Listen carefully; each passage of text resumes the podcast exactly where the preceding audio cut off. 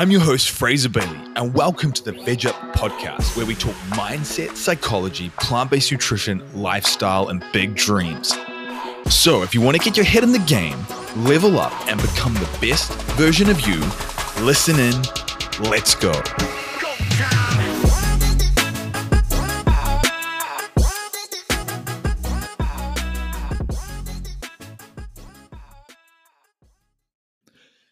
Did you know that for almost over a decade, I was diagnosed and suffered through bipolar disorder, severe social anxiety, addiction, and ADHD? Guys, good morning. The reason why I want to talk about this today is because right now, if you're listening to this episode the t- at the time of release, it's May Mental Health Awareness Month.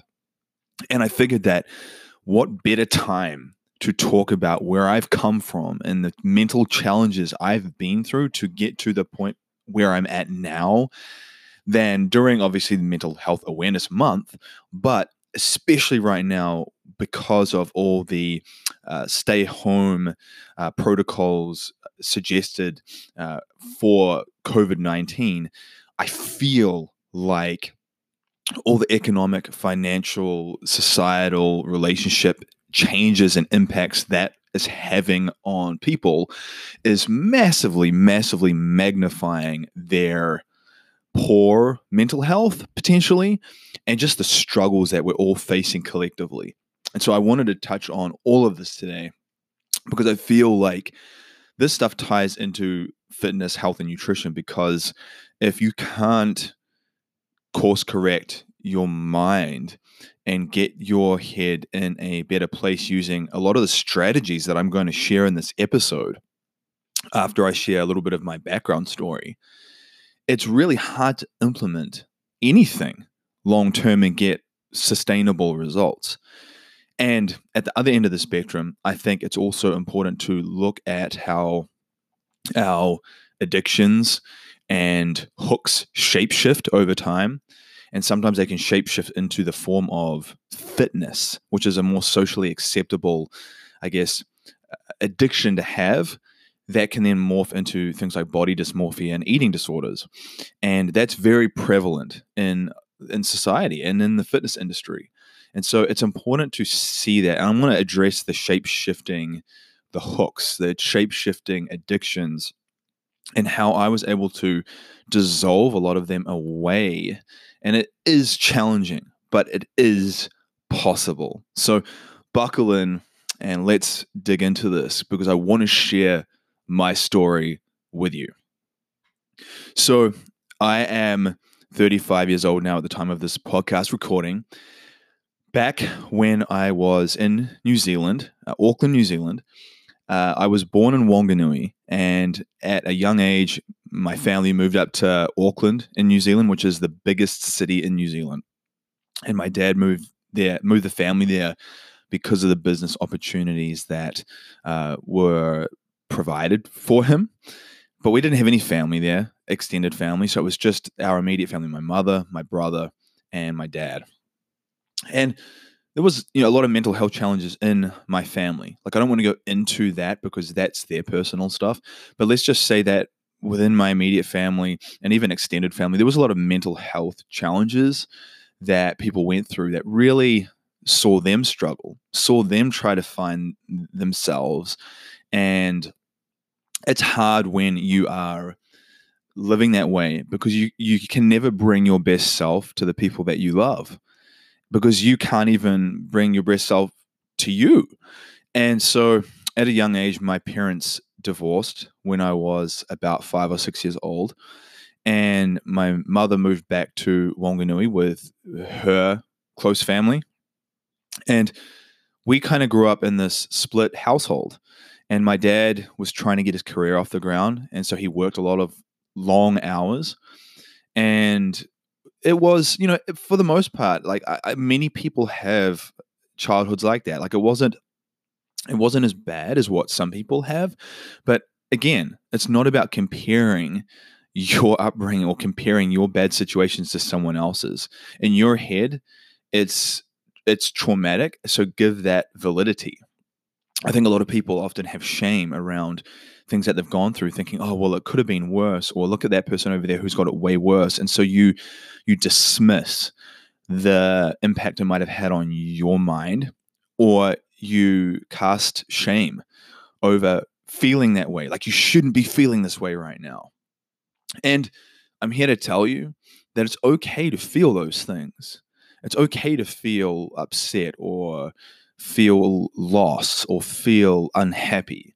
But it's important to step back and recognize those thoughts and states and then step away and reframe it and use tools that I'm going to provide for you and share with you that I've used to help come back into that situation with a fresh perspective. That's a positive one. It's not driven by shame or I shouldn't be feeling this way. And so, fast forward into my early teens, because that's typically for me when all of this really started to unfold. And so, at the age of about 12 or 13, I started to get diagnosed with depression and ADHD, which back for my generation, that was very young. Like there wasn't a lot of people at my age now back then who were being diagnosed with depression and ADHD at that age. It's way more prevalent now, which is really scary. And I'm not going to go down that rabbit hole because I have and I know a lot about that, but it's it's just a, such a all-encompassing, all-consuming topic talking about why this is happening in younger people now. I will save that for a later topic. But it was happening in me and i didn't see a lot of other people that it was happening to now it could be because they were keeping it private as well because they thought like me oh, i'm the only one going through this and there were people who had challenges but like for me i really started to notice that i would get into these depressive states and it was typically around fitting in like i always felt like i was never never enough like I, I, I wasn't enough just being who I was, that I had to shape shift how I looked. I would change the way I dressed. I would change my hairstyle. I would change the the theme of who I was to try and fit into these cliques at school. And I never really felt like I fit. And I would often feel like an outsider. I was this small kid. I was way smaller than my peers. I was really like a runt. And I had really bad skin. And I just felt like I wasn't noticed. And I always remember, you know, like I just had never had any any girls notice me either. Like I, I, I had crushes on different girls at school and like they just wouldn't notice me. And that was a real big blow for me mentally, thinking I'm just not enough. You know, I'm the way I am is just not enough. And I always remember this incident, and it stuck with me to this day, where I had feelings for this girl for months and months and months. And I never had the courage to share anything with her about it. But I finally got the courage up one day to share it with her friend. And I asked her friend if she could talk to this person for me, which is just a funny way of doing it looking back now. But I was just so shy and nervous, and the anxiety, right? The anxiety was real, and the the fear of rejection was real. And she came back to me and she said she really likes who you are as a person, and but she would probably go out with you if you looked different. she would probably go out with you if you looked different, and that never left me I thought to myself, the way I look is not enough. And it really affected my confidence and my mind. And I remember just feeling like, okay, well, if I am not enough with the way I look, then maybe I just need to try and do different things that will get me noticed through my actions and not in a positive way either. And so I remember when I was about 15 years old, we had a school social, which is like a school ball where you kind of dress up and you you go there. It's and, and you don't dress up in super formal, but you dress up a little bit and you go there and there's music and dancing and all that type of stuff. And I remember that I I took a a bottle of dry gin, Seager's dry gin. Oh god, that stuff is so bad. Uh, from my stepmother's alcohol cabinet and I'd never even drank before from memory. I'd never drank before, and I just grabbed that because I didn't know what. I just thought it was okay. That's the thing I'm going to drink. I didn't know how disgusting it was, and I remember being there around the popular kids, and a lot of them were smoking cannabis, and I didn't do that, but I drank a whole bunch of this 40 ounce of dry gin and i just i just literally poured it back down my throat and i thought to myself if i can drink this and just drink as much as I can really quickly, they're going to be really impressed. They're going to be like, wow, this guy can really handle hard spirits. And so I drank a whole bunch of it just really quickly. And I can tell you that did not end well. I remember stumbling back into the auditorium and I just was like, I was gone.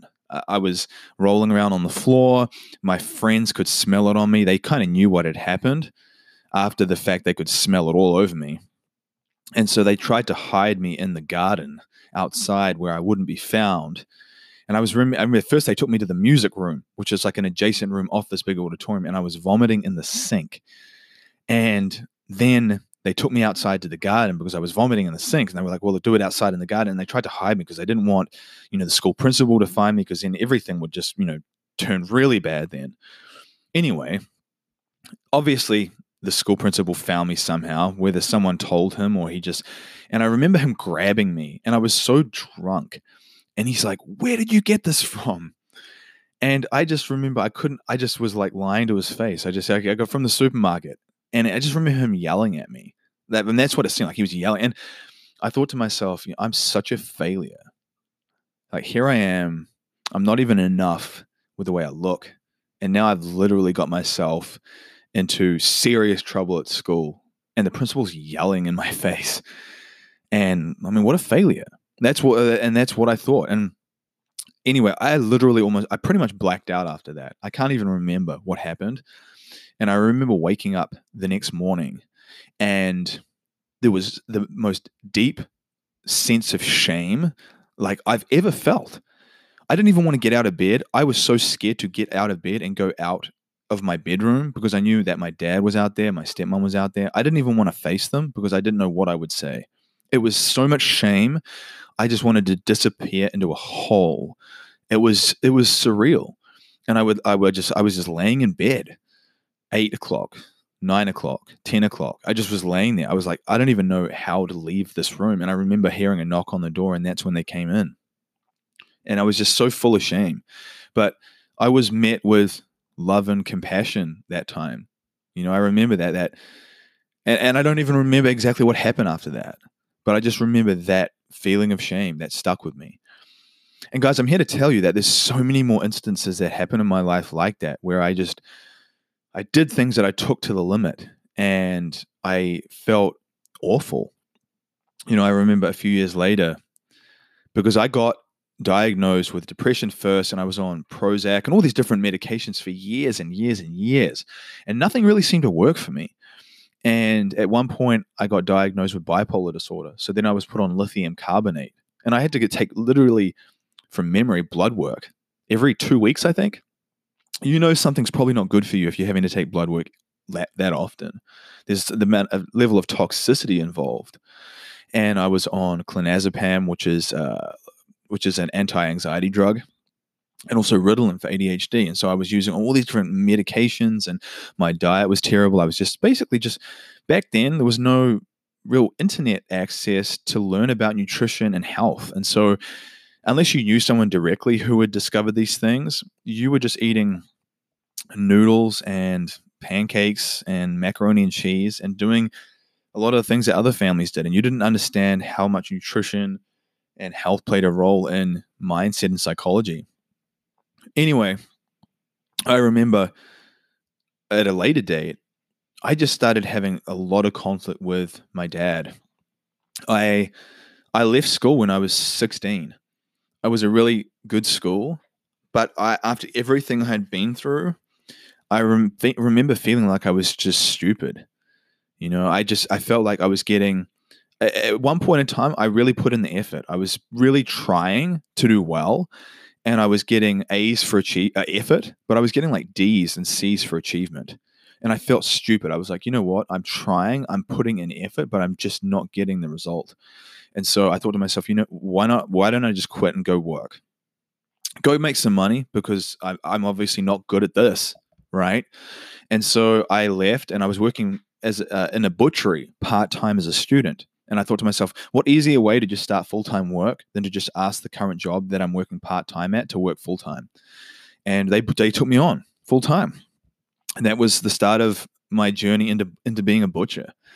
And it was just this crazy experience where I look back now and I'm like, it's so interesting to see the type of people that get pulled into that industry. And then I ask myself, how much does the collective mindset within that industry fuel a more addictive, negative mental health state? And so, what I mean by that is typically a lot of the people who were in that industry were hyper aggressive, they had alcohol problems, drug problems, they just weren't uh, happy, functioning human beings.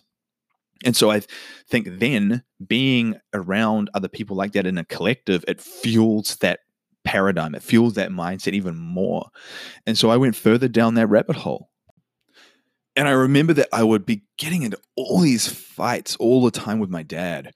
I was living at home still and continually just arguing. There was so much arguing, and I, I would get so irrational. I would, I remember just erupting all the time. So I had uh, such a poor way of dealing with conflict and discussion.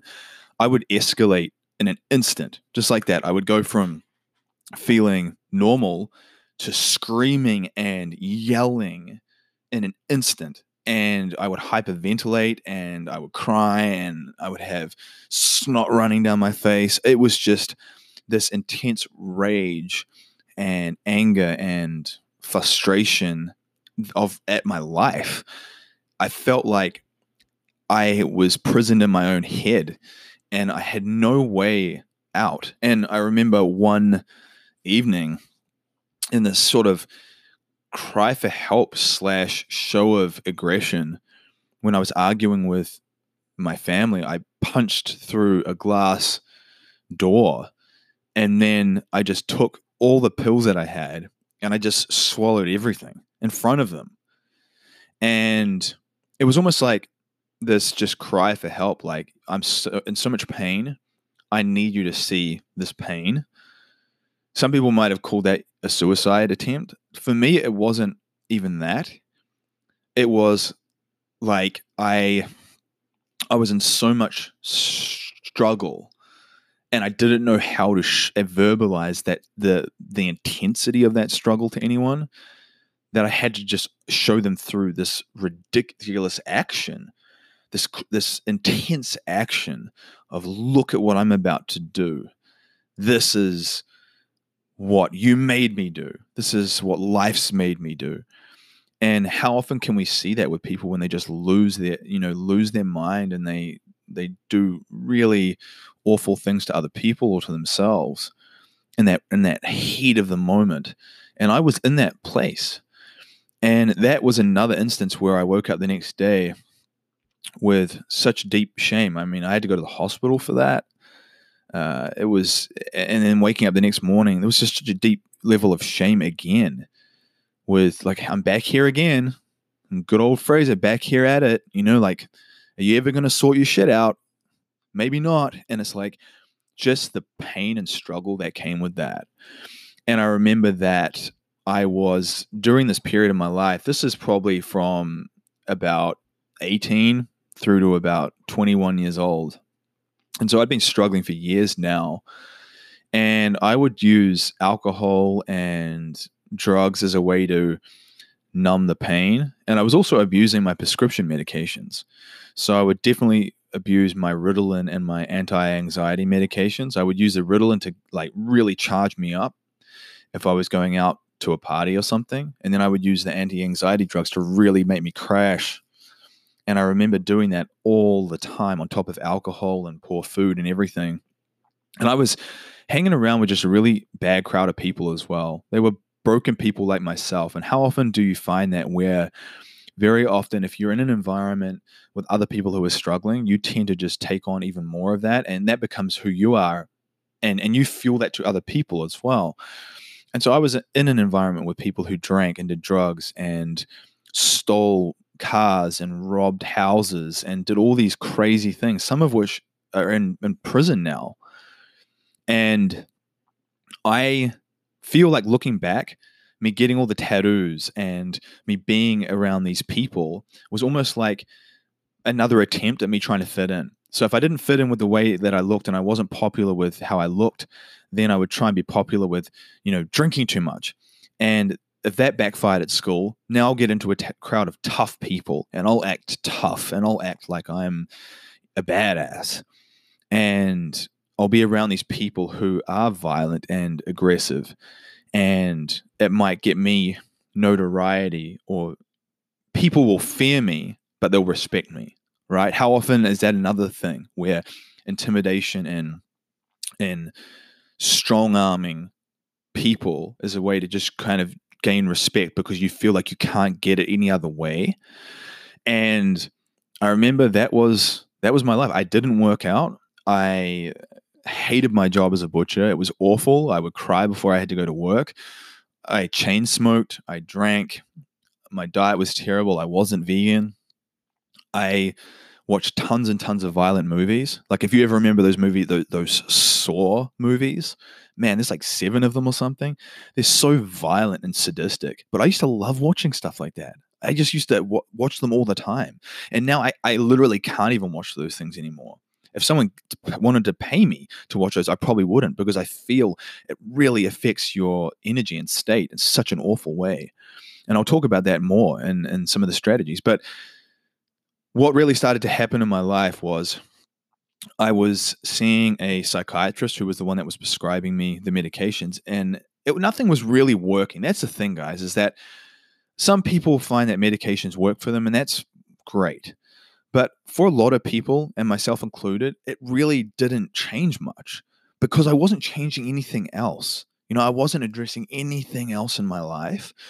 And my psychiatrist, I remember him saying, maybe we need to go and see a psychologist, a counselor. So, alongside this medication, you can talk to someone who can help you through, navigate through some of these challenges and problems. And at the time, I was like, oh, whatever, man. You know, nothing else has worked, but I mean, why not give it a try? Right. And I remember going to see this guy's name was Frank Hayes. And I didn't know at the time, but we would end up having a, you know, four or five year relationship where I would go and see him every week. And early on, it felt really heavy. It was, I felt like there was so much to get through. And I was like, this isn't working. You know, like I don't feel any different. In fact, I feel worse because I'm just talking about all these awful instances and things that I suffered through. And I, and I leave the, the session feeling worse. Like, what? And I remember thinking to myself, just give it time because what if it does help? Because I mean, the medications hadn't helped to that point. And I thought to myself, okay, I'm just going to go back next week and just give it another shot. And I stitched that way of thinking together. And what I found over time was that as I discharged more of the suffering and the pain that I've been through in my life, I started to get closer and closer to the present date to the point where when I would see him, I would just talk about what's happened over this past week. Like it wasn't me going through my whole life talking about everything. And sometimes we would revisit things in my past, but I found it's almost like I managed to like release all the suffering and struggling and challenges from my life you know and, and, it was stuff that I'd, I'd held on to for so long like i remember my first girlfriend that i'd ever had when she broke up with me i literally stayed in my room for probably two or three months and just cried every day it was so intense and I would play really sad music that would make me even more emotionally upset and I would just keep repeating that state. And I remember not feeling the heaviness with any of those things anymore, not the suffering that came with it. I could see it for what it was and I could sort of almost appreciate that I'd just been through it and that I came out and there was a there was a a less heaviness with it. There was a more of a weightlessness associated with that feeling. And I remember him then suggesting to me at one point, you know, a year or two into our relationship, he was like, you know, why don't you try going to the gym? Why don't you try working out? Because that can help some guys. And this was still early in the days. Like there wasn't, YouTube YouTube was not prevalent back then. I think it had just began. There was there wasn't really social media. Like I wasn't on Facebook. So I wasn't seeing other fitness people, learning from fitness people, seeing the fitness culture. It was not it was that sort of before that social media generation. And so I was I had, had no influence. Like I had no one showing me any of that fitness stuff. And so I ended up going to the gym and I started to enjoy it. You know, like I, more so for the camaraderie. I found that when I went there, there was a certain type of people that hung out there that at the time they were a little bit older than me. I kind of developed friendships with people who were about 10 years older than me and they almost took me under their wing and they'd been through a lot and they'd already come out and they have they had families and they were businessmen and businesswomen and entrepreneurs and so i started to just be around people who were a little bit more mature and a little bit more evolved and maybe they could just eh, could have seen the potential in me i don't know but I started to connect with them. And so I started to value health more. And I started to value showing up there for the camaraderie as much as the workout. And sometimes that's important, guys, early on. Like that's the connection with other people. And I found that that just created this snowball effect where I then started to learn more about nutrition and I started to learn more about myself. And it's not to say that I just completely changed my life straight away. I want you guys to recognize and realize that that wasn't the case. So I still I still drank. I didn't do illicit drugs, but I still drank and I was still using my medications. And I left the butchery and I wanted to go back and study, but I still kind of got caught up in like drinking culture and struggle. And it wasn't the sunshine and rainbows transformation that people kind of portray. And sometimes for some people, it is that it's this epiphany, this awakening, and it's in the moment you just kind of snap out of the the state that you were in. But for me, it was it wasn't like that. It was gritty and and grindy, and there was periods of like regression and periods where I went sideways and I didn't make any progress, or I just kind of felt like I was drifting. And I even remember I went back to study law and psychology, and I was really committed at first. I was like, you know what? I'm, I'm finally broken through. I'm going to prove to the world that I'm smarter than what I, I was when I was in school. And for the first year, I did really well. Like I, I focused and I was in the trenches studying, and I was getting A's and stuff. And then like what happened before, I started hanging around with people at the university bar. And then I just found that I slowly started drifting away from like showing up to lectures and it all just fell apart again. And I'd been studying for three years and I had thousands and thousands of dollars of student debt. And I and I remember getting such bad anxiety because I was drinking and I was still not eating well, but I was working out. So I was doing some things. And I remember I would have to catch the bus to go into the campus every day from the North Shore into Auckland, which is about a 60 minute drive. And I remember how crowded the bus would get sometimes if I if I got up too late and I got up to, you know, rather than I used to try and get the bus early so it would be a little bit more empty. And I found that as I removed the drugs and the alcohol from my life, the anxiety went up. Like I was finally had to confront and face all this anxiety in my life. And that's what made it more difficult. And that's when one day I remember getting on the bus. I had woken up a little bit late. The bus was completely packed of people, and I had an anxiety attack. Uh, my heart rate went through the roof. I started sweating. I went bright red, and I was like, I almost vomited. And I and I got off the bus, and I thought to myself, "No, you go home. This is a, it's you don't deserve this."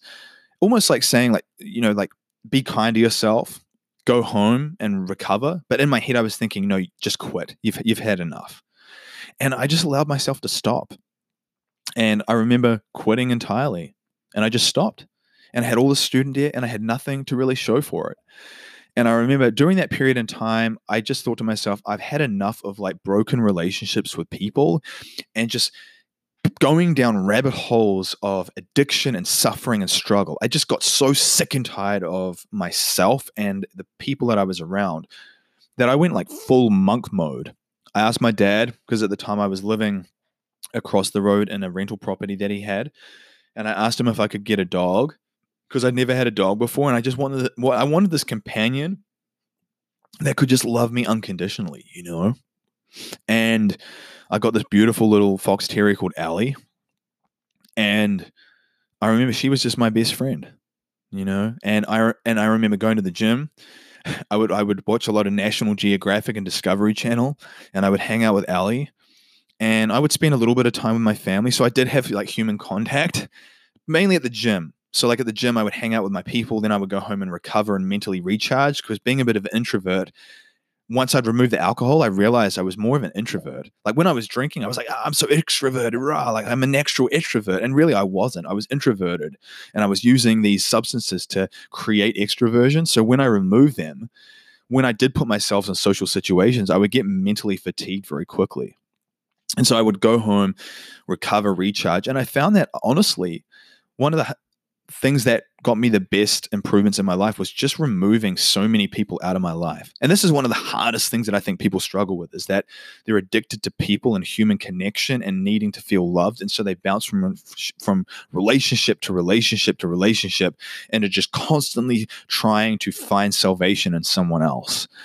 And it just leads them down this path of suffering. And I'd been through that path enough to the point where I was so tired of it. I just I, I, I cut ties with all those people in my life that were not good for me. And I remember being in monk mode for a year or two. And it was probably the biggest growth points in my life where I really learned more about myself, about being autonomous, about companionship with Ellie, with about just learning about things on Discovery Channel and National Ge- Geographic that piqued my curiosity. And I remember at the time, after a few years, and I've been seeing Frank, my psychologist, as well. I started to use Facebook, so I was getting more into fitness, and I and I went back and I actually studied nutrition, human structure and function, and, and physical fitness, like personal training. So it's like a combination thing. And it was a three year degree compressed down into two years. And I actually passed, guys, for the first time in my life. I passed. But I'll tell you, it wasn't easy, and I didn't pass with flying colors. I kind of just scraped through. So again, it's not like this like from rags to riches story. I really just kind of scraped through, but I did pass, and that sparked that light in me of like, what is what is possible? Like, what could I do if I just persist? And that sparked on more change, asking those types of questions. And I found that I was curious enough to say to my psychologist Frank, you know what? Like I kind of want to get off these medications. Like I just want to see who who am I beyond these substances? Who am I beyond this sedation? And with the guidance of my psychiatrist and psychologist, I slowly weaned myself off all of these things. And this is about 10, 11 years ago now and I felt okay. Like I did it, I did it strategically. I kind of anticipated that I might feel a little bit worse to start with, but I tapered away over time with their, with their, I guess, guidance and their observation. And during this time, also, I just started to learn more about nutrition through this degree, but also implementing things. And I started to understand how much my poor diet and alcohol and staying up late and watching violent movies and doing all these things really attributed to that brain chemistry and that psychology that I was feeling and my and all my acne that I'd I'd struggled with and really smashed my self-confidence. And obviously then getting more and more into fitness and bodybuilding, I wanted to optimize that. I didn't want to just go to the gym and then waste it all by eating poorly. So I really tried to learn about those things. And I remember having these awesome people at the gym who were more healthy and they were more ambitious and entrepreneurial. And they really taught me a lot. It was like a, co- a collection of father figures and role models that were able to guide me and i'm i'm so fortunate for that. I'm so fortunate for my psychologist that i had this connection with and these role models in my life that were able to guide me. And i thought to myself you know i need to like channel my story and my struggle into something meaningful. You know i need to share this more. And so me and a good friend who had seen my my struggle and my story and my evolution, we created this uh, charity event called Life Beyond Pain. And it got national recognition in New Zealand where I was going to leg press for 24 hours and just see how much accumulative weight I could press in 24 hours. And we kind of made it a visual. So like the weight of a NASA space shuttle station or the the weight of XYZ. And it was really a cool event. It it really got people reaching out to me saying, "Hey, like I just want to acknowledge you for what you've done." And I'm just like here sharing my story. I just want other men and, and guys, especially, but people in general, to know that there's no shame in sharing your story and being vulnerable and crying and wanting to tap into softer parts of yourself to break down that hard shell and all of these things. And so I share that so much now because of that.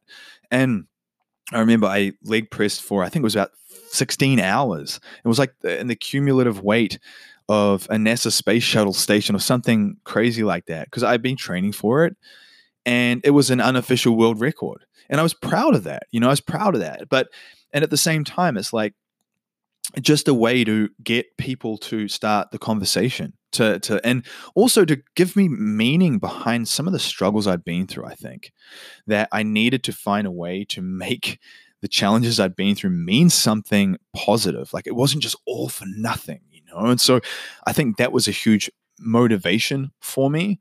And I recognized that my my addictions also had shapeshifted. And this is something that I had to be very careful of is that with these addictive personality types and tendencies, you can go from drugs or alcohol and these other things, and you can get addicted to fitness or addicted to anything gambling, pornography, shopping.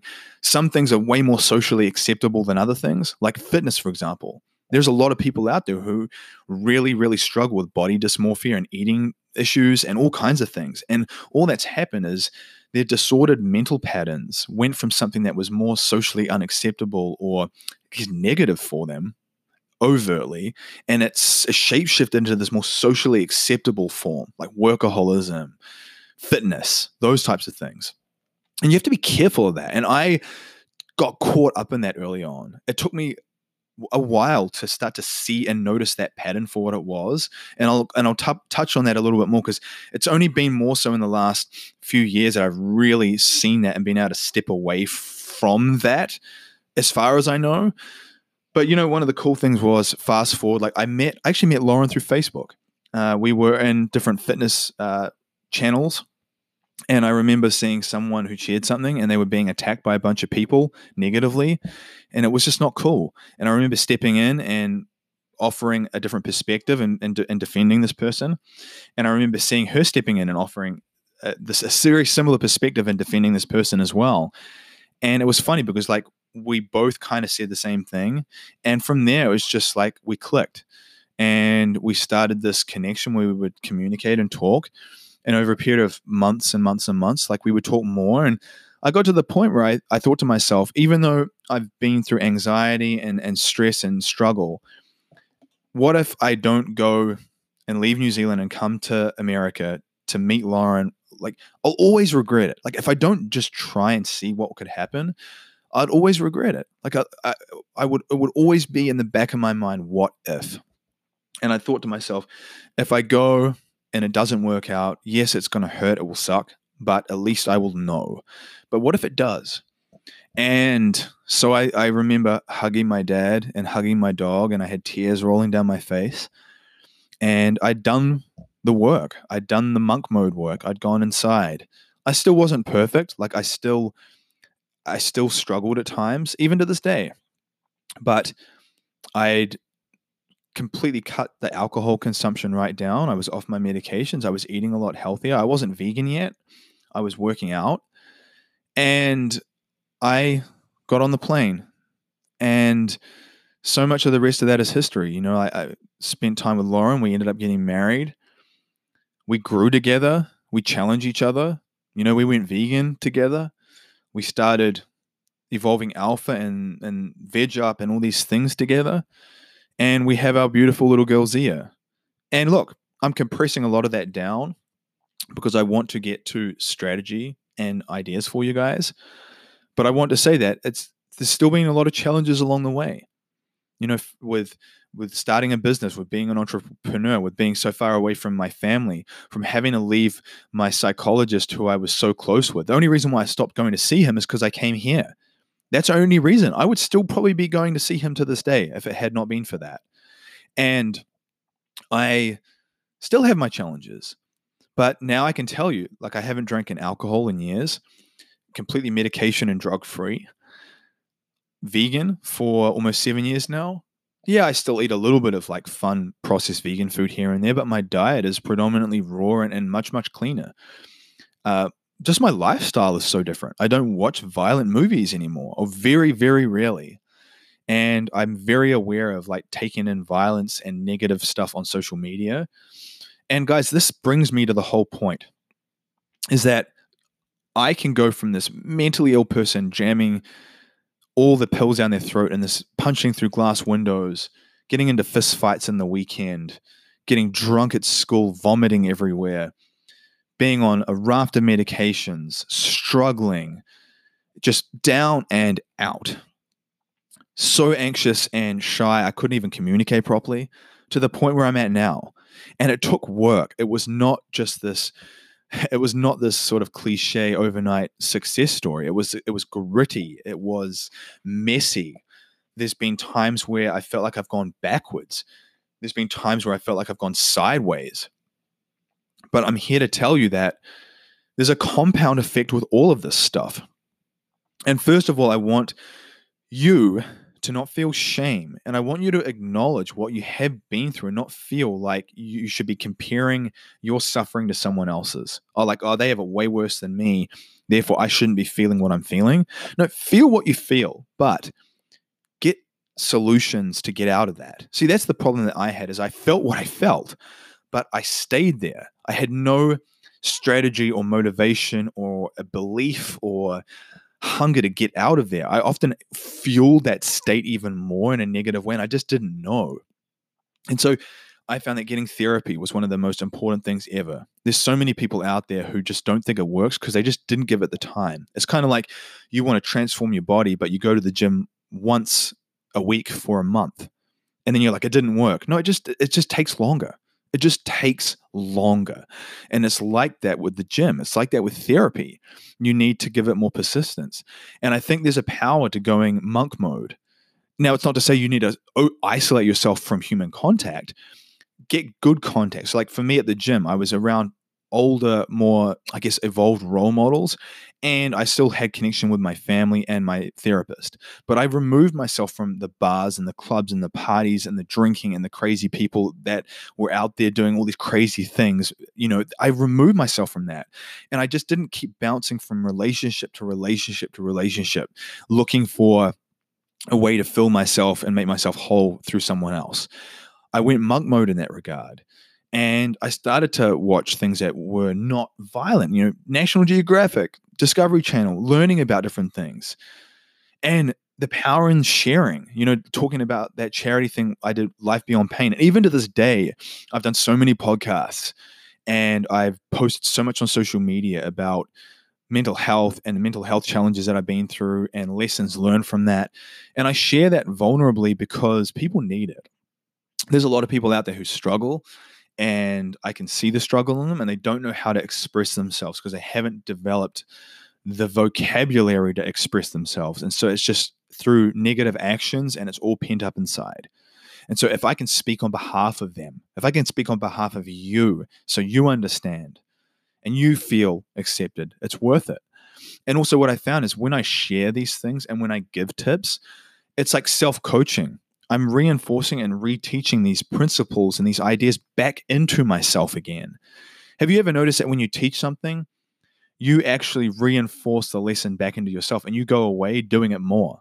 That's why I do this because I recognize that all these practices I've talked about around being conscious about your anything that you go back to listen to on this on these podcasts about morning and evening routines, habits, rituals, personal development, working out, fresh air, sunlight, clean food, all of these things that I talk about in all the previous podcast episodes.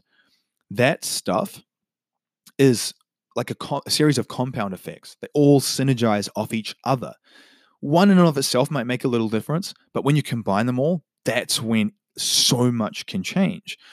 But you have to be patient because a compound effect doesn't just show itself as results straight away. It can be very subtle over time.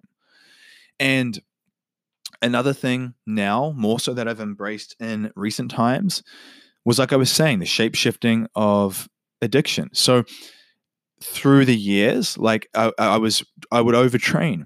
I would train so much because it was like my new addiction. And I know that not everyone can relate to that, but that was my thing. And then the part of the reason why I would overtrain is because I would eat so much food, like I was addicted to food. And the only way I could manage my physique and not get overweight was to overtrain. And so I was eating more processed foods. I was eating more food and I was overtraining as a way to combat that. And so that just was not good on my body for my health. And that was probably in the last five years, I stopped really doing that because I, I started to recognize that that was a problem as well. That like all the other addictions I'd had in the past had shapeshifted into that. And it took me courage and strategy and awareness and reframing my values and understanding what I wanted from life. Especially when I became a father, I recognized that it was more about just being, it was more than just being strong and having big muscles. I wanted to live a long time and I wanted to have good energy. And because so, you see, when I was doing all of that, my energy was still not good. I had abs, I was in shape, but my energy was terrible. My blood work wasn't that good. My mood wasn't very good. And so I just, I looked okay, but I didn't feel okay. And how often do we see that? And especially when I became a father to Zia, I even more wanted to be a good role model for her and I wanted to live a long life for her and I want to be healthy for her. And so my values evolved with that. And I've found, guys, that over time, the more that I've understood how much nutrition drives chemistry in the body and better psychology alongside movement every day healthy movement not overtraining and not undertraining but healthy. And there's a there's a threshold. You have to discover that yourself. You don't really know where that is until you start. It's something you learn through doing. And the constant personal development. And being around positive people and not gossiping and being negative focusing on good discussions and growth and change and being very aware of what type of media I take in and and filtering that and not watching violence and talking about violence and doing all these things. Like all of that stuff is important, guys. It all will change your life. But you just got to start by recognizing that you have challenges that you need to work through and being patient with yourself, but at the same time, actively trying to find solutions. And so, if I had to tell you what to do, it would be a compound effect of all of these things. It would be find people to talk to. It would be surround yourself as much as you can with role models and people who raise the bar, raise your standards. It would be improve the quality of your diet because that's really driving a lot of how you feel. It would be removing alcohol from your life. Alcohol just doesn't have a good purpose, guys. It's not good.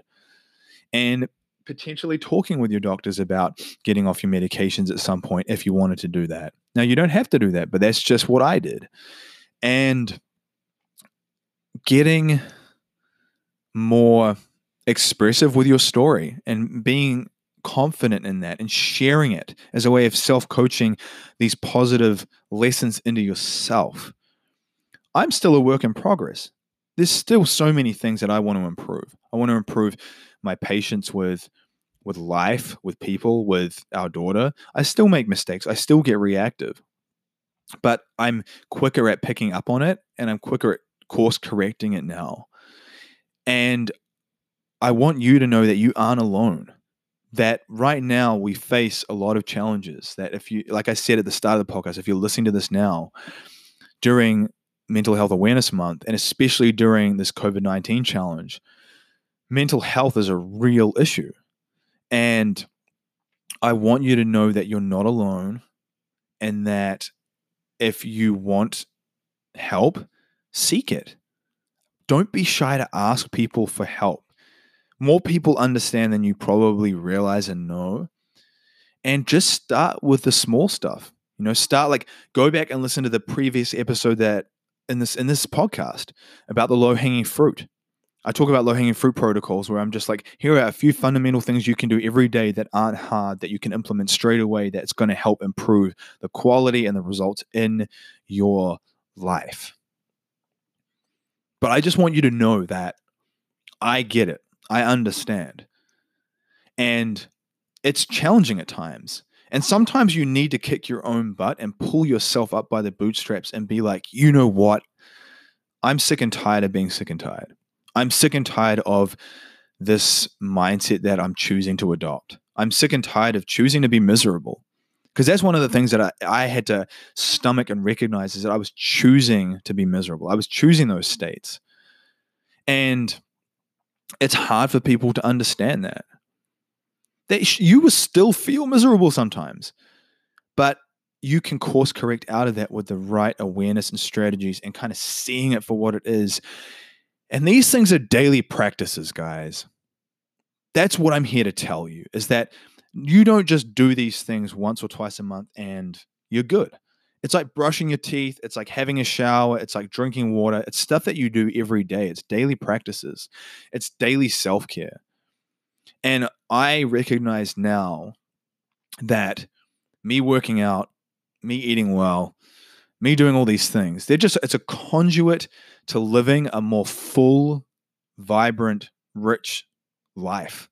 Like, I want to live fully. I want to experience life more deeply and they're conduits for that. Like fitness is not the meaning of life, it's a conduit for a better life. And a lot of people get caught in that trap. They find significance in that one thing, and their whole life gets tangled up in that, or in their job, or in XYZ. It can be a conduit to live a more full, rich life. And so remember that today. Go back and listen to all the previous episodes of these podcasts because I talk about all the strategies I've used in different sections. I couldn't go, it would take me hours to go through it in one podcast, days. So go back and listen to them around morning and evening routines, about habit formation, all sorts of stuff. And having routines, but not rigidity. You see a lot of people who are really rigid and they have and they're really routine orientated. They get really good results, maybe physically or financially, but they're so rigid that as soon as anything happens in their life, that forces them to have to be flexible, their mind breaks down. You want routines, not rigidity. You want routines, but you want to have a degree of flex within those routines. And honestly, part of the reason why I enjoy RVing and traveling in our RV now is because it pushes me in those places where I have to flex. It's not a normal routine all the time, it's different from place to place. And so there are some routines that I have while we're stationary, but once we move, it's the flex. And so it's pushing me to grow. And that's what I love about it, guys. So that is my messages. This is my story for you today. I want you to know that none of this was just overnight. It's always a work in progress that anyone can change. You can change. If this former butcher who was riddled with mental health, alcohol problems, struggling, can be a vegan today, alcohol free, and where I am at now, anyone can change. I truly believe that.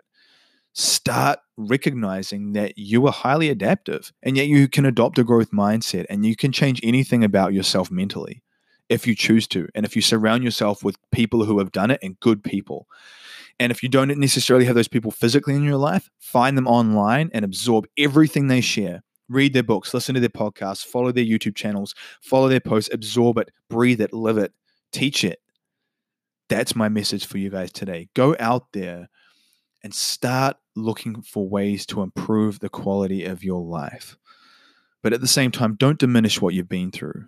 Shed the shame around it, share it, be vulnerable about it, teach it.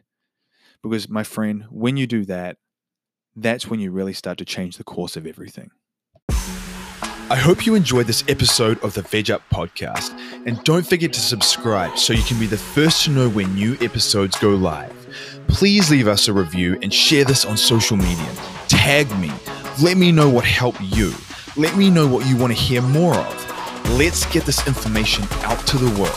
Help me do that. And be sure to email us over at fraser at evolvingalpha.com for coaching options and mentorship. Because if you want growth, it begins here, my friend.